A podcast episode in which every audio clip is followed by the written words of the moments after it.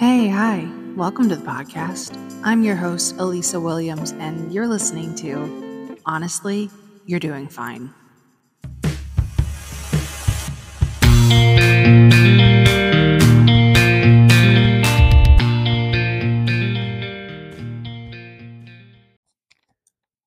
Hey, so this is the one where I tell you what this podcast is going to be about.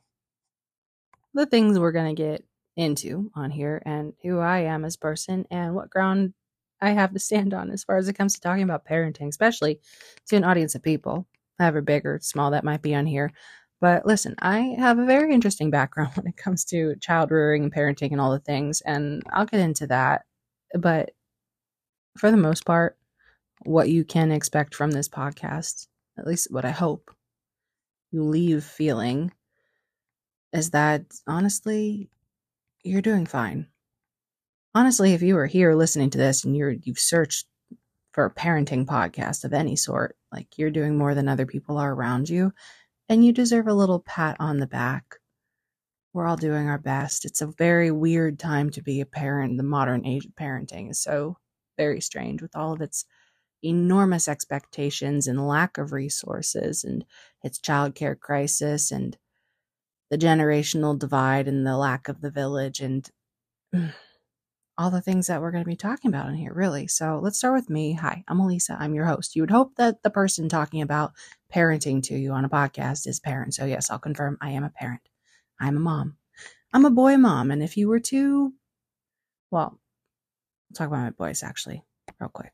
I have a three year old and he's sweet as pie and I can't stand him and I love him. And it's it's a trip. It's so much fun and so hard. and then I have a five month old who's just like the happiest little clam. And I'm sure if he's anything like his brother, he will keep me on the edge of my seat at all moments, all the time. These kids, they keep me sharp. So, yeah, boy, mom, if you were to put a label on my parenting style, I uh, there's three things here. One, what I picture a happy kid and a happy childhood to look like is a kid coming home at the end of a long day with a scraped up knee and a big goofy smile and tousled hair that smells like the sun because they've been outside all day and just like filthy and covered in mud and pockets full of sticks and rocks right? Like that's that's a child that's had a good day. And then like philosophy Listen, when I had my first kid, I thought I was like a whole Montessori mom thing. And then I got into that and the elitist mentality that comes with going with any kind of niche pedagogy 100%. Like I don't identify with that. And I've learned that over the years. And I'm a gentle parent, I'm a mindful parent, but I also have my moments and I'm still learning and doing better and trying to be better, as I'm sure a lot of you are. And listen, I need you to know that as much as social media makes it seem like gentle parenting is the way to go and it's the only thing people are doing now, I can confirm, I can tell you both by working in so many other people's households as a nanny, which I'll get into, but also being out in the wild with all the other parents at the parks and at the mommy me play groups and all that kind of shit. Not everybody is gentle parenting their kids. Okay. Some people are straight up screaming at their kids in public and it's a whole thing. If you're even considering being gentle, you're doing better than than the majority out there, I'd say so far. We're in a weird transitional time where like people are trying to deal with their shit from their childhood and trying to be better parents for their kids, but they're just not sure how to do it yet. So we commend everybody wherever they are on their parenting journey and trying to be better, but also realize that you know we're not quite there. And I don't know if we will ever be there because people are always going to be learning how to be a better parent and being triggered by things by their kids and learning how to not be. it's it's a lot, isn't it? Yeah. So, mom, boy mom, before I was a mom and trying for my second kid, I had a bit of a journey with fertility. I wouldn't call it infertility, but we had a handful of losses and that coupled with the birth trauma from my first birth experience with my son led me to become a doula, which is the most incredible thing. Uh, I'm a birth doula. So I've seen babies get born, and I can't, I can't tell you if there's anything better in this life than watching a, a life come into it. It's incredible. But I'm also a fertility doula, which is super cool and relates back to some of my struggles. But uh, there's also nothing better than helping a family expand and learn all the tips and tricks on how to maybe, hopefully, make that a smoother journey for them, or if it's not, to kind of walk their hands and teach them their options. That's kind of the gist of what a fertility doula does. I'm not the one doing the IVF, but I can go to appointments with you, you know? So, doula, mom. And before I became a mom, before I had my fertility issues, and throughout all of it, actually, I was a nanny, and I am a nanny still. I'm a career nanny, long time nanny, seasoned nanny, whatever you want to call it. I've been doing this thing a decade. I've worked in so many people's houses, all different kinds of families, from ultra privileged to super humble and like really wanted a nanny, so budgeted hardcore and made it work, and everywhere in, in between. And I respect all of them. And I appreciate all the different journeys I've been on. I don't really appreciate the really terrible families I've worked for, but they have taught me the hard lessons that have made me a better caregiver, a better nanny, and a better advocate for myself. It's such an intimate and strange job being a personalized luxury childcare worker in somebody's home. It's very, very cool. It comes with a lot of freedoms, but it comes with a lot of struggles you won't know exist until you're in the thick of it. So that's nannying for you.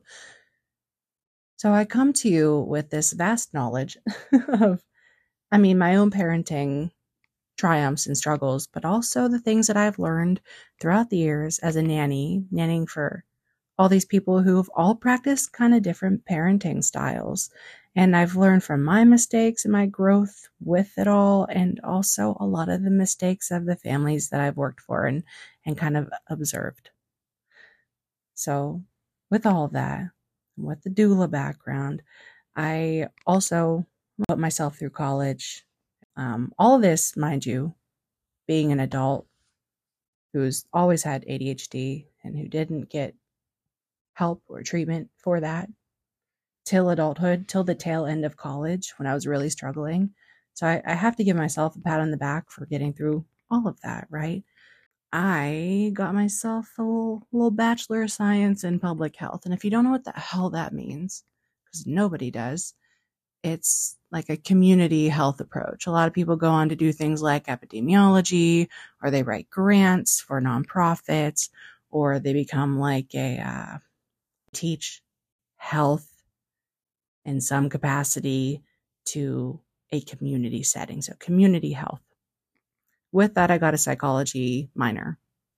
And I cannot tell you just the small amount of knowledge that you gain through something like that, how helpful that has been, both in my career, my personal life, and just like knowing how people's minds work just a little bit.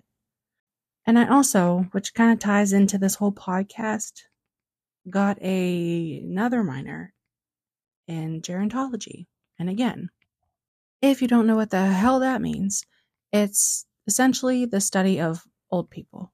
I know that doesn't sound very nice, but it's the study of the elderly. That also doesn't sound very nice.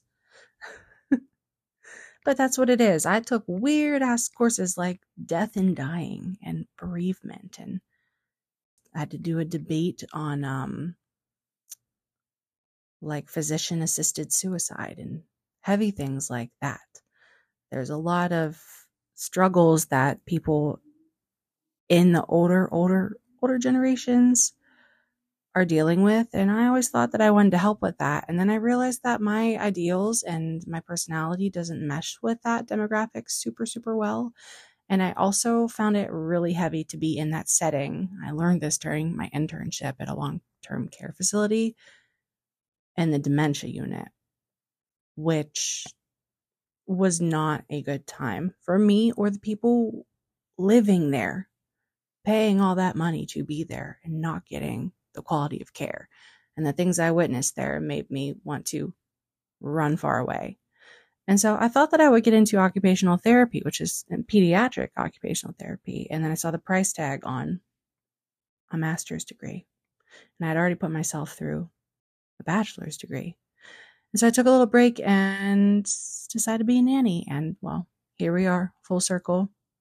I'm at the end of my nannying career with my very last family that I love dearly and going into full time birth work and things like this and tapping into the creative expression side. So that's me. That's a lot of my background and a little bit of what the podcast is going to be about because we're going to get into all the topics and things that I just talked about. But mostly, mostly what I want to get into on here is modern parenting versus our elders parenting. It's no surprise that things are very, very different now. Parenting is very, very different now. And I'm not sure if you've noticed, but there's a bit of a generational divide between our parenting and our elders' parenting. And a lot of people in my age cohort have trouble with some of the unsolicited advice that's given to them, both by family members and also by like random strangers in a grocery store. It happens more often than you would think. Lots of projection. I think the issue of it comes down to we are trying to do the best and we have all of this access to all of this new knowledge and technology and whatever. And it's put an enormous expectation on modern parents, especially mothers, to like do all the things and do all th- the things right. And not only like do all the things and do them right, but know all of the new standards and protocols and studies and do all everything just to the utmost of your ability. And at the same time, not have access to the village that people used to have, or at least the ability to be on one income and have one person working while the other person does the child rearing. That's not a thing anymore, which I know if you're listening to this, you you know that, right? You're probably living it. So there's that part where the experience is so very different. And so not being able to take that unsolicited advice should not come as a surprise but it's internalized by the older generation and taken as, oh, well, they're not taking my advice. They must think that I was a bad parent, or they're not doing the things in the same way that I did when I was raising them, or I was raising their brothers and sisters, or their parents, or whatever. And so they must think that the way that I did things is bad. And that's really, really not what it is. What it is is that things have drastically changed. Many studies have come out. Many laws are now in place. Many protocols are now in place. Lack of resources is a thing. Um, it's a it's a systemic thing and an individual thing. And even if we do think that the way we were parented or our parents were parented was bad, like straight up bad, we also have to recognize that it was the individual doing the bad parenting, but it might have also been society and the way things were and the governing bodies and the pediatricians that were giving them or feeding them bad advice and feeding them bad practices. And then that of course gets put on the kids. So i'm here to break chip away at all that to get into the nitty gritty of all of that of that big conversation i'm here to help with that a little bit, or at least to understand the why. So, we're going to be interviewing people on here. I want to hear about their childhood and the wackadoo things that existed and were done and were commonplace when they were growing up, but also the way that they were doing things with their kids. We're not here to blame or shame or call out anyone.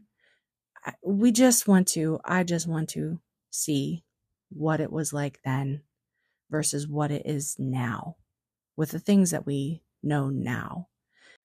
And honestly, you are doing fine.